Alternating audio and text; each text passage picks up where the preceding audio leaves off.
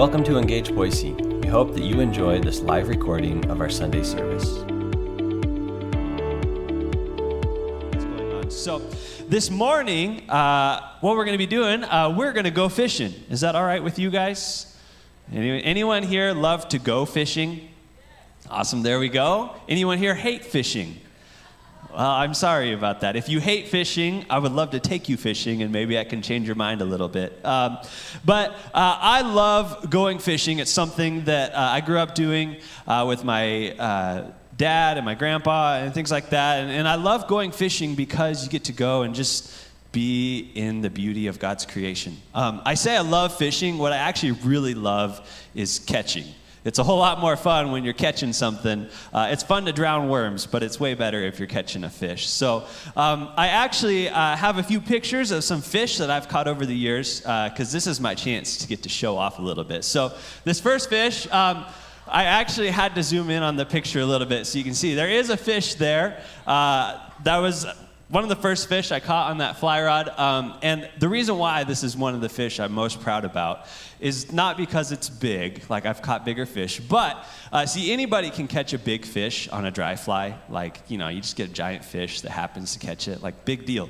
If you catch a fish that's like the same size as the fly, you're doing something right. So uh, this is one of my, my proud moments of fishing. The next picture I have is actually just to prove that I can catch some big fish. Uh, this was up in Alaska a few years ago. I got to go up there uh, and fish the Kenai River, and man, that was so much fun. If you've never been fishing in Alaska, you should do it. It's a ton of fun as I said, one of the things I love most about fishing is that you get to do it with people that you love. Uh, my dad and my grandpa, we grew up going fishing lots, and, and, I loved doing that. And nowadays, I get to go fishing with my son. Uh, and so I have a, some amazing selfies here of us fishing. You'll see here the picture on the left, that's actually the first fish we ever caught together.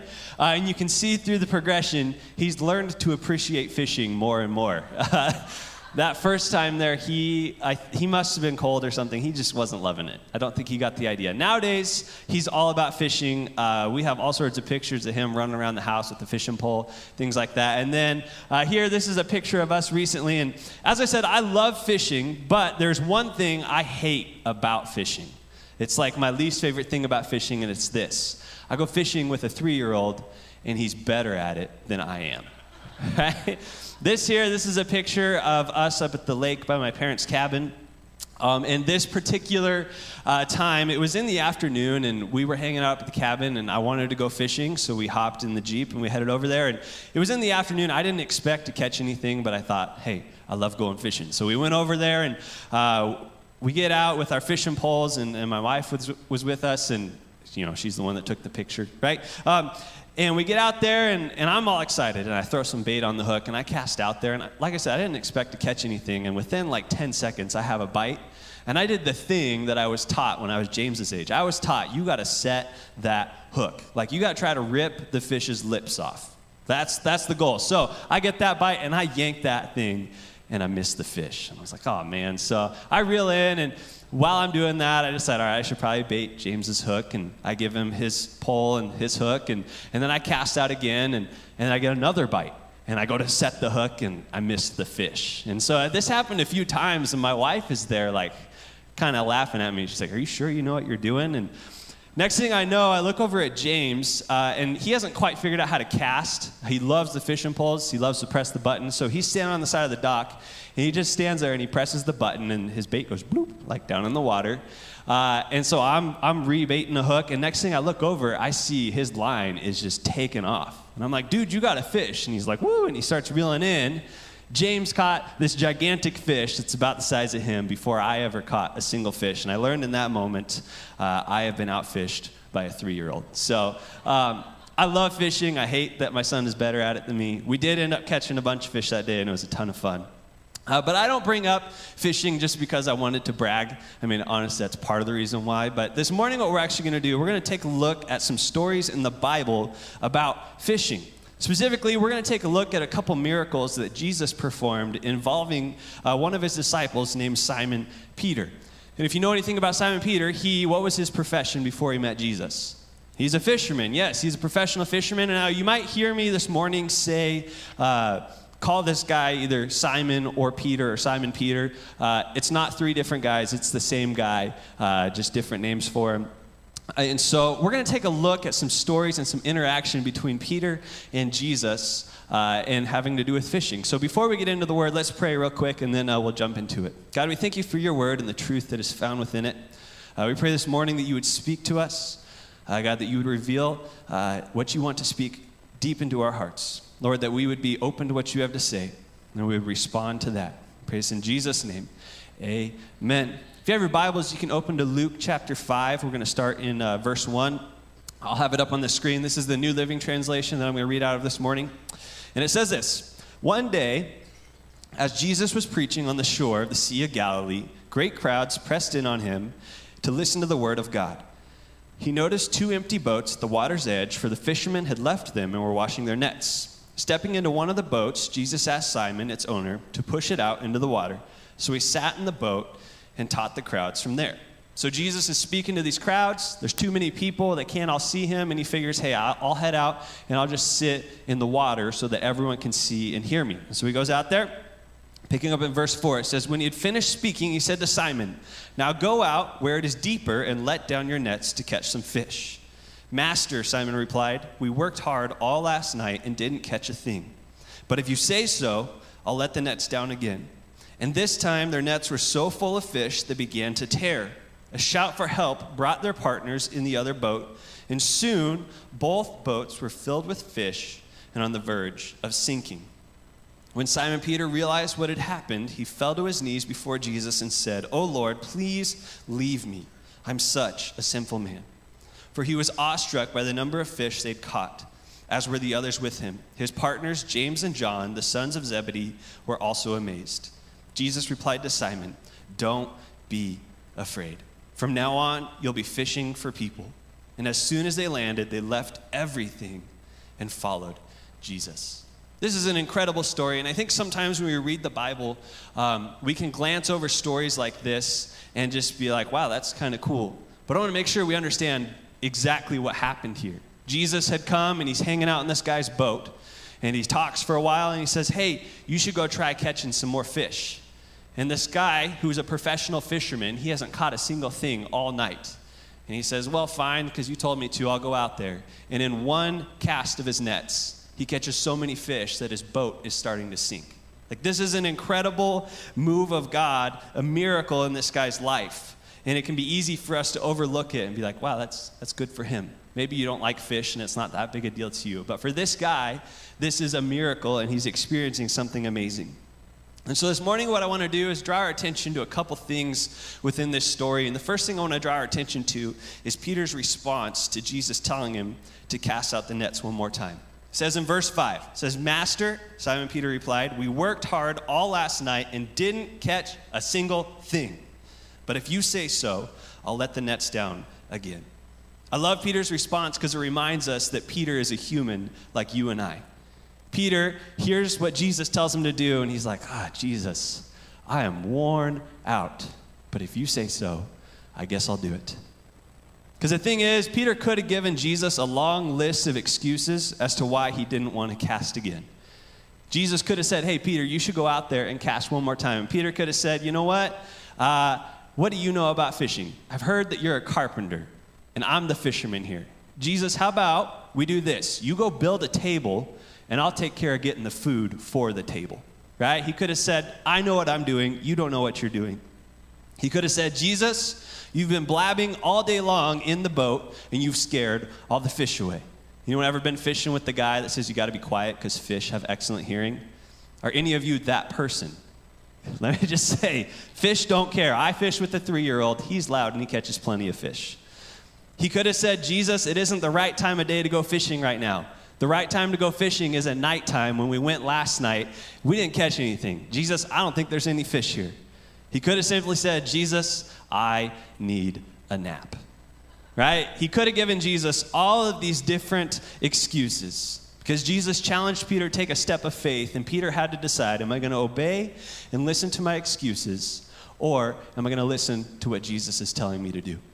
Am I going to say, you know what, I've got an excuse for that. I don't want to do that. Or I'm going to say, okay, Jesus, you tell me to do this. I'll give it a shot.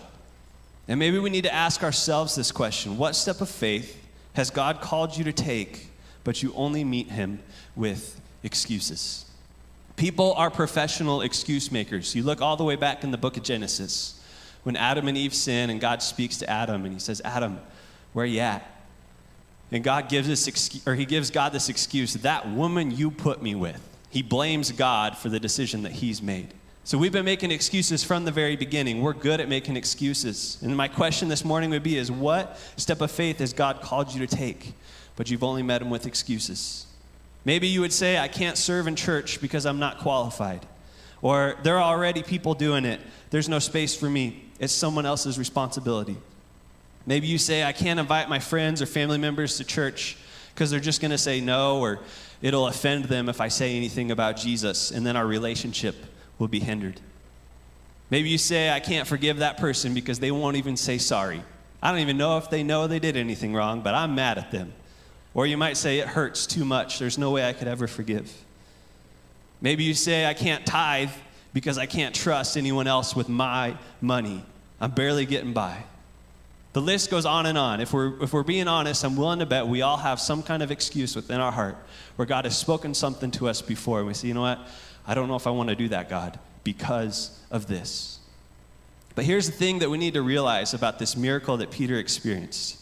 Because Peter didn't give in to the excuses, he experienced a blessing and saw a miracle. If Peter had given in to one of his excuses, I don't think he would have seen the miracle. If he told Jesus, I need a nap, I'm not doing that, he wouldn't have caught any fish because Jesus wasn't going to catch the fish for him. Peter had to get over his excuses, take a step of faith, and actually cast the net. Which leads to this next question is what blessing and miracle are you missing out on because of your excuses? When God tells you to do something, you've given him excuses. What is the thing, the blessing that God wants to give you? What is the miracle that God wants to work in your life that you've given them the excuses and you're missing out on? You might say, I can't serve in church, but who knows? You may find that if you take a step to serve, God has already given you every single gift that you will ever need to serve and be a part of His kingdom, and that you'll find a new sense of purpose and fulfillment.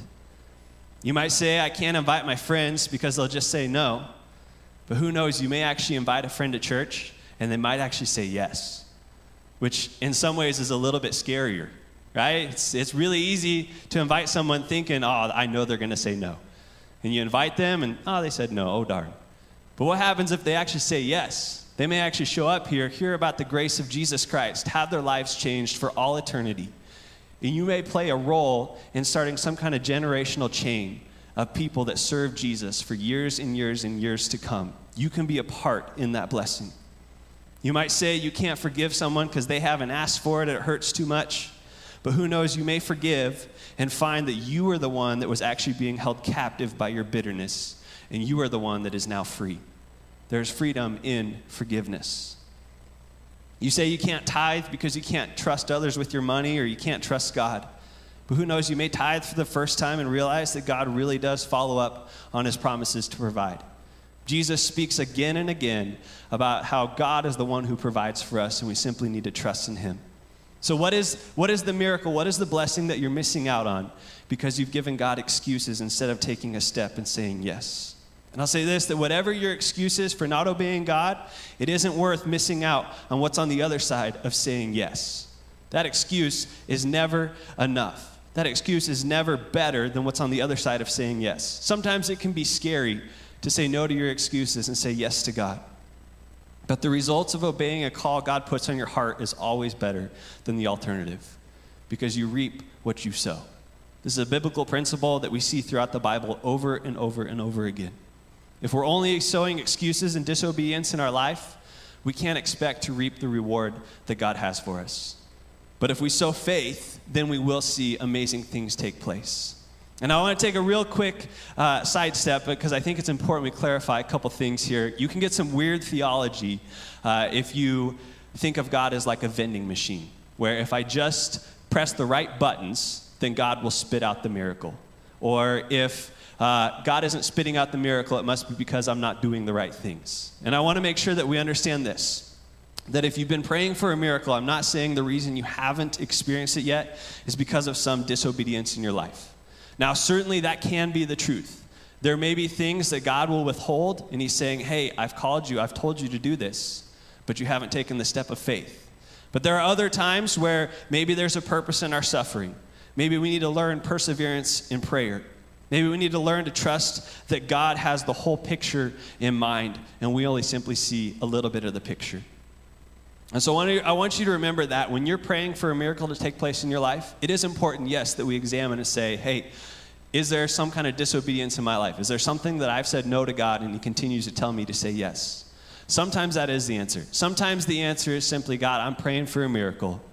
Uh, and I, I feel like maybe you're not hearing me, but I'm going to continue to trust you and believe that you're going to respond.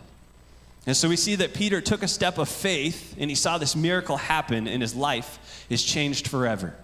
I love this about Peter. Peter is an interesting person in the Bible. I love him because he's like 100% human, right? And so Peter, he takes this uh, huge step of faith where he goes, All right, fine, Jesus, I'll throw the net out. And he sees this miracle take place. And then we see that the direction of his life is changed forever. And we see that he goes to Jesus and he says, Jesus, I'm not even worthy to be around you. Like, I recognize there is something about you. Jesus, you are the Son of God. Uh, and in case you didn't know this, you probably know this, God, but I'm a bad dude, is what Peter says. Peter goes to Jesus. He says, Jesus, I'm a professional sinner.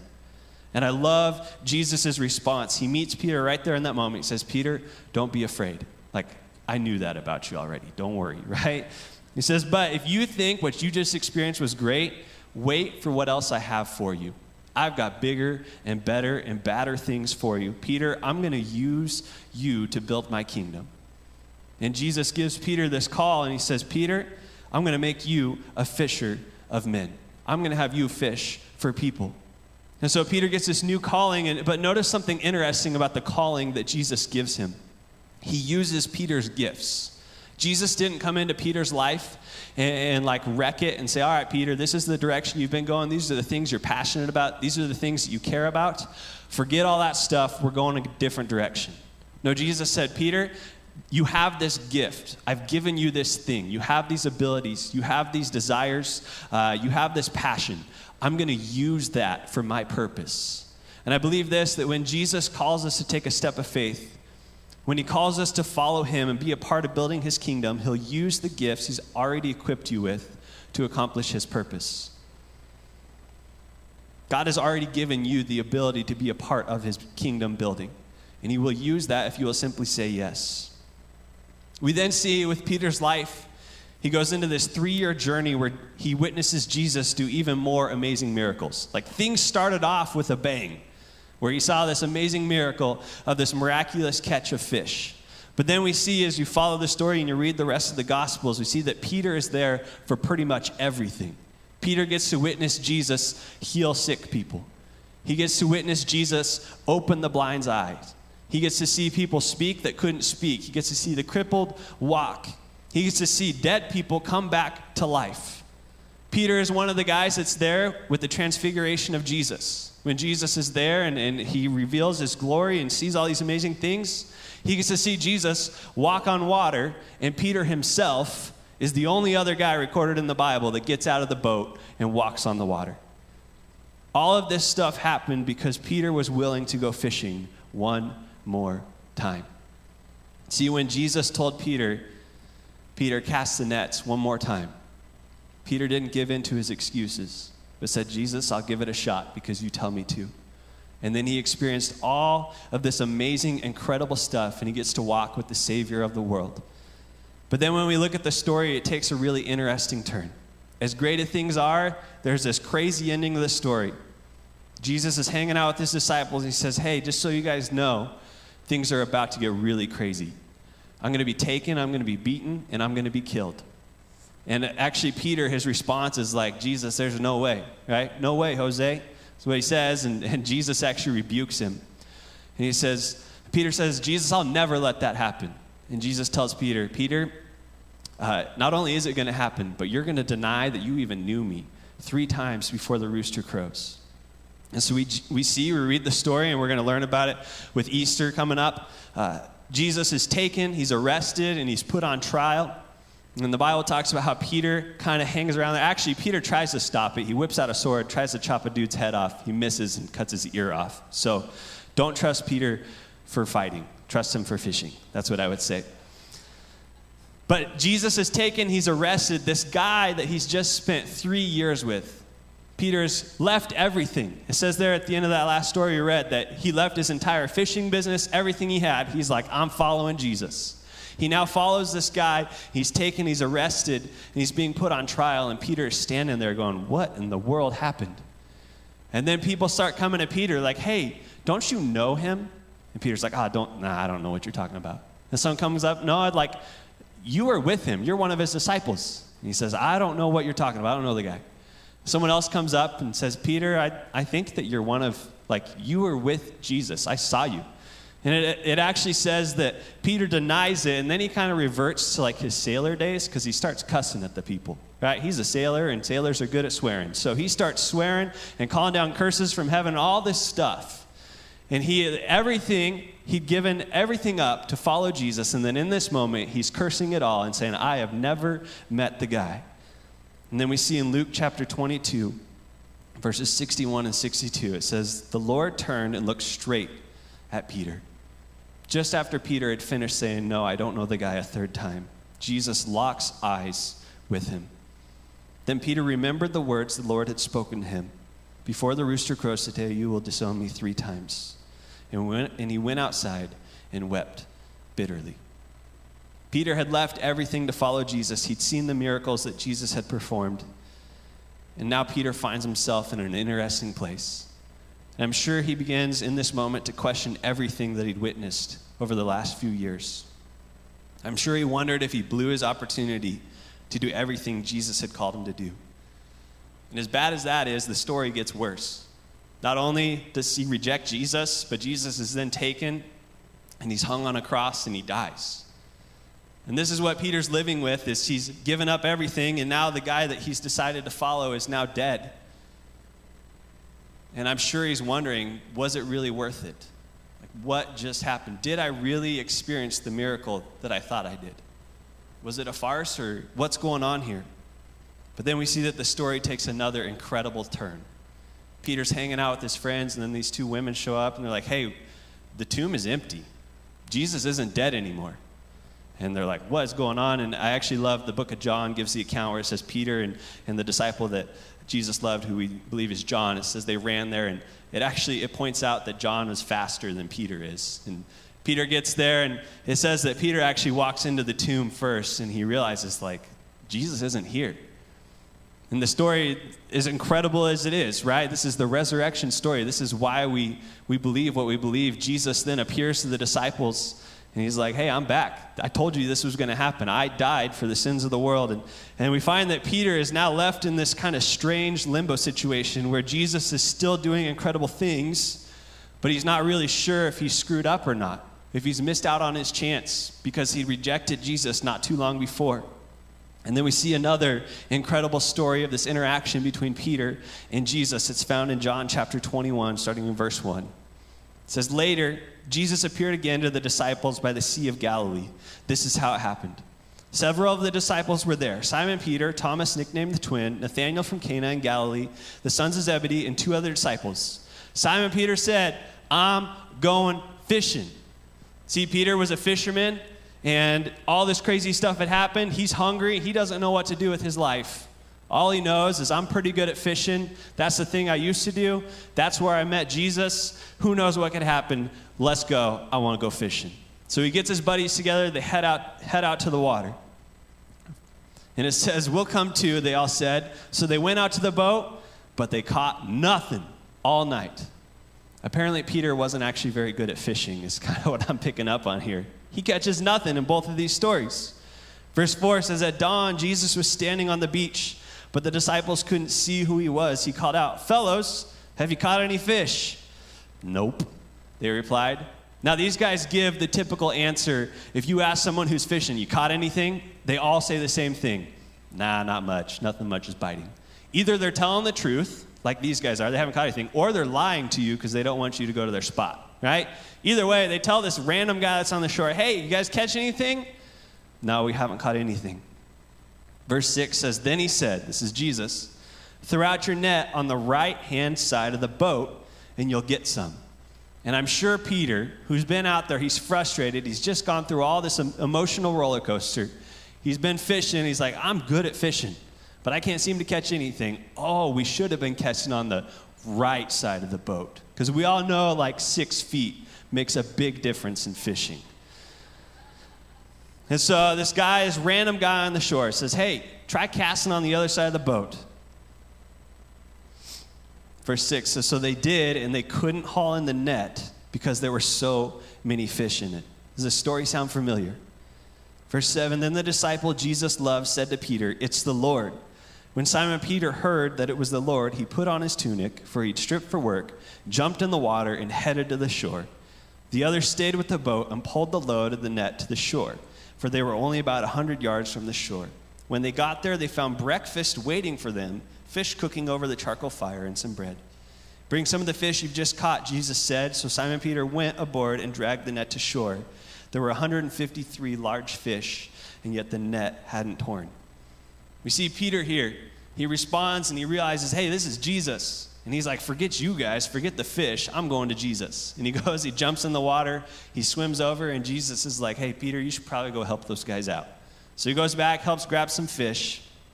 Verse 12 Now come and have some breakfast, Jesus said. None of the disciples dared to ask him, Who are you? They knew it was the Lord. Then Jesus served them the bread and the fish. This was the third time Jesus appeared to his disciples since he'd been raised from the dead. And so we see that Peter uh, experiences yet again another miracle. Much like the very first time Jesus called him, he's now experiencing this thing again.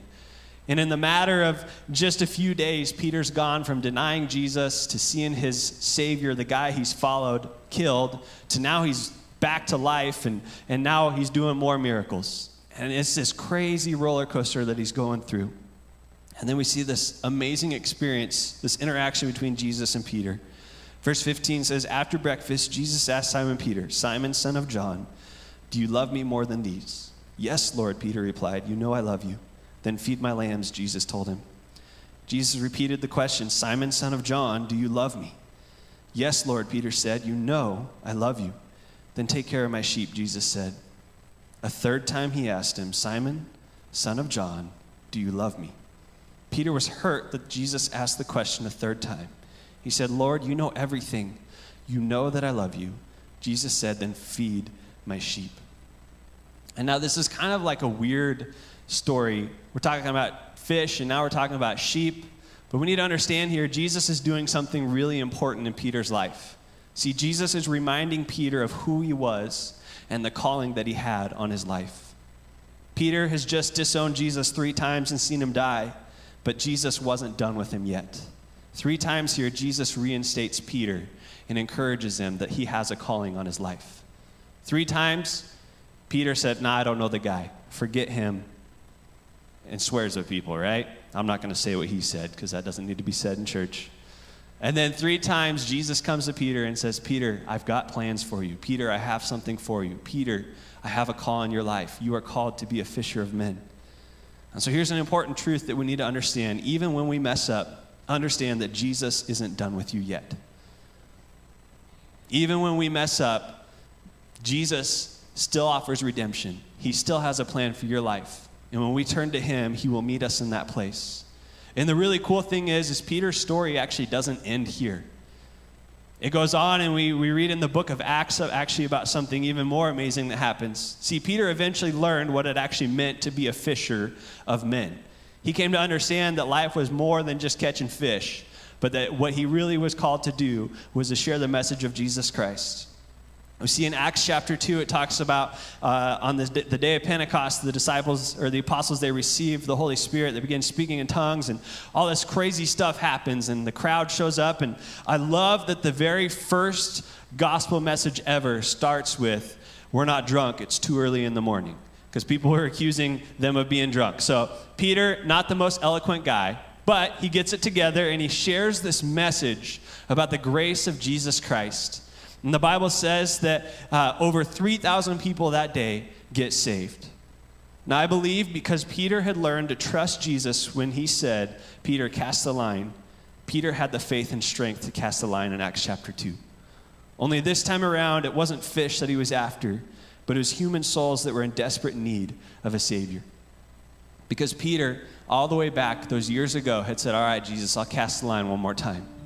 And because he hadn't given up on the calling that God had on his life, and because Jesus reminded him of that calling, Peter had the strength to get up on that day, know that he had the power of the Holy Spirit within him to stand up and say, I've got a million excuses why I shouldn't get up and tell these people about Jesus. But I'm going to take a step of faith and I'm going to believe that Jesus is going to work in my life. And Peter cast the net one more time. And it says 3,000 people that day got saved. Peter fulfilled his purpose of being a fisher of men because he was willing to say no to the excuses and say yes to Jesus. He learned to trust that when Jesus said to cast the net, even when it didn't make sense, that Jesus would be faithful to provide the harvest. And so I'm going to wrap things up this morning, and I just want to ask a few questions for us. My first question would be this is do you need to take a step of faith today to be obedient to something God has called you to do? Are you like Peter? Are you sitting in the boat and Jesus is saying, "Hey, I want you to cast that net. I want you to serve in church. I want you to forgive that person. I want you to invite that person to church. I want you to take a step of faith." I want to challenge you with this, and instead of saying yes to your list of excuses, say yes to God's call and see what mighty work He might do in your life. Because the thing is, you don't catch very many fish when you refuse to cast. But when we say yes, God, I will be obedient, then the amazing things can take place in our lives. You, be, you can be confident in knowing that it isn't your ability that leads to miracles. Notice, Peter couldn't catch anything, he didn't catch a single fish on his own. Yet, when he took a step of faith, miracles took place. Your responsibility is not to build God's kingdom in your own power. You can't build God's kingdom in your own power. But what you can do is say, God, I'm available and I'm willing. Would you use me for your purpose? And when we take that step of faith, we can see the amazing take place. We can see miracles take place in our lives. And so, what I want to do this morning as I wrap things up, I'm going to ask you all bow our heads, close our eyes. We're just going to pray together. Um, with every head bowed and every eye closed, I simply want to ask this question Is there something in your life that you would say, you know what? God has called me to do this thing. And it can be something big. God has called me to take this huge step of faith, and I'm scared to do it. Or maybe it's something uh, that you need to make the decision each and every single day. It's just one little thing. Whatever it is, have you been giving God those excuses, saying, God, I can't do that because of this? I want to challenge you this morning to say, you know what, I'm not going to give that excuse but I'm going to say yes and believe that God can do a miracle. So if that's you this morning, I want to pray for you. Would you just slip your hand up real quick? If you say, you know what, I need to, I need to quit saying yes to my excuses and start saying yes to what God is doing in my life. Awesome. Thank you. Thank you. Let's pray. Uh, God, I pray that this morning that you would encourage us to take a step of faith. Lord, I know that it doesn't always make sense to follow where you're calling us. Lord, I know that it can be a scary thing. And God, we've got a list of excuses that could go on and on and on. But Lord, we know that the one reason to say yes to you is enough because you have called us to do it. So, Lord, I pray that this morning that we would uh, find the courage to say yes to you. And Lord, I pray as a result of that, that we would see the miraculous take place in our lives, that lives would be changed for all eternity, uh, that freedom would be brought into our lives, that peace would be felt, God, that it wouldn't be in our own uh, strength, Lord, but we would learn to trust you in your strength. God, I pray that as a result of this, this decision, that we would see you work within us. Real quick, as I wrap things up, I want to ask uh, one last question is maybe you're here today and you need to take that first step of faith. Maybe you're like Peter in that boat the first time. You don't know a whole lot about Jesus, but you know enough to say, there's something about Jesus that I need to make the decision to say yes for the first time. I'll tell you this that choosing to follow Jesus is the greatest decision you will ever make. And it's such an amazing thing when we read about the grace of Jesus. We don't have to get our lives put together. We come to Jesus like Peter did, and we say, Jesus, I'm a sinner. I don't deserve to be in your presence. But because of what you did for me on the cross, I believe that I can be forgiven and I can experience new life. And so this morning, if you're here and you've never made that decision to follow Jesus, I want to challenge you to come talk to me or Pastor John or someone else on staff after service. We'd love to pray with you. And you can make that decision right now and say, Jesus, I admit I'm a sinner, but I believe you can forgive. We're going to pray one more time and then uh, we'll wrap things up. And um, I'm excited because I do believe that when we take a step of faith, we're going to see miracles take place. So let's pray. God, we thank you for today. I thank you for your word. I thank you for the example of people like Peter in the Bible. Lord, that we can know that uh, you don't need perfect people, but you just simply want willing and able people. And I pray that is what we would be this morning. We thank you for all your love and your grace and your mercy. Lord, that you meet us where we're at and you've called us to bigger and better things. God, we love you and pray us all in Jesus' name. Amen. Thank you all so much for being here this morning. I do want to remind you we got Easter coming up. Maybe the step of faith you need to take is grab one of those cards, share it with someone that you interact with this week, invite someone to Easter. Also, don't forget, uh, we need candy for the Easter eggs. So bring that with us next week. Uh, it's going to be a ton of fun. We're looking forward to it. Thank you so much for being here, and uh, we'll see you on Wednesday for midweek service. Thanks for joining us. If you'd like to learn more, you can visit us at engageboise.com. Have an amazing day.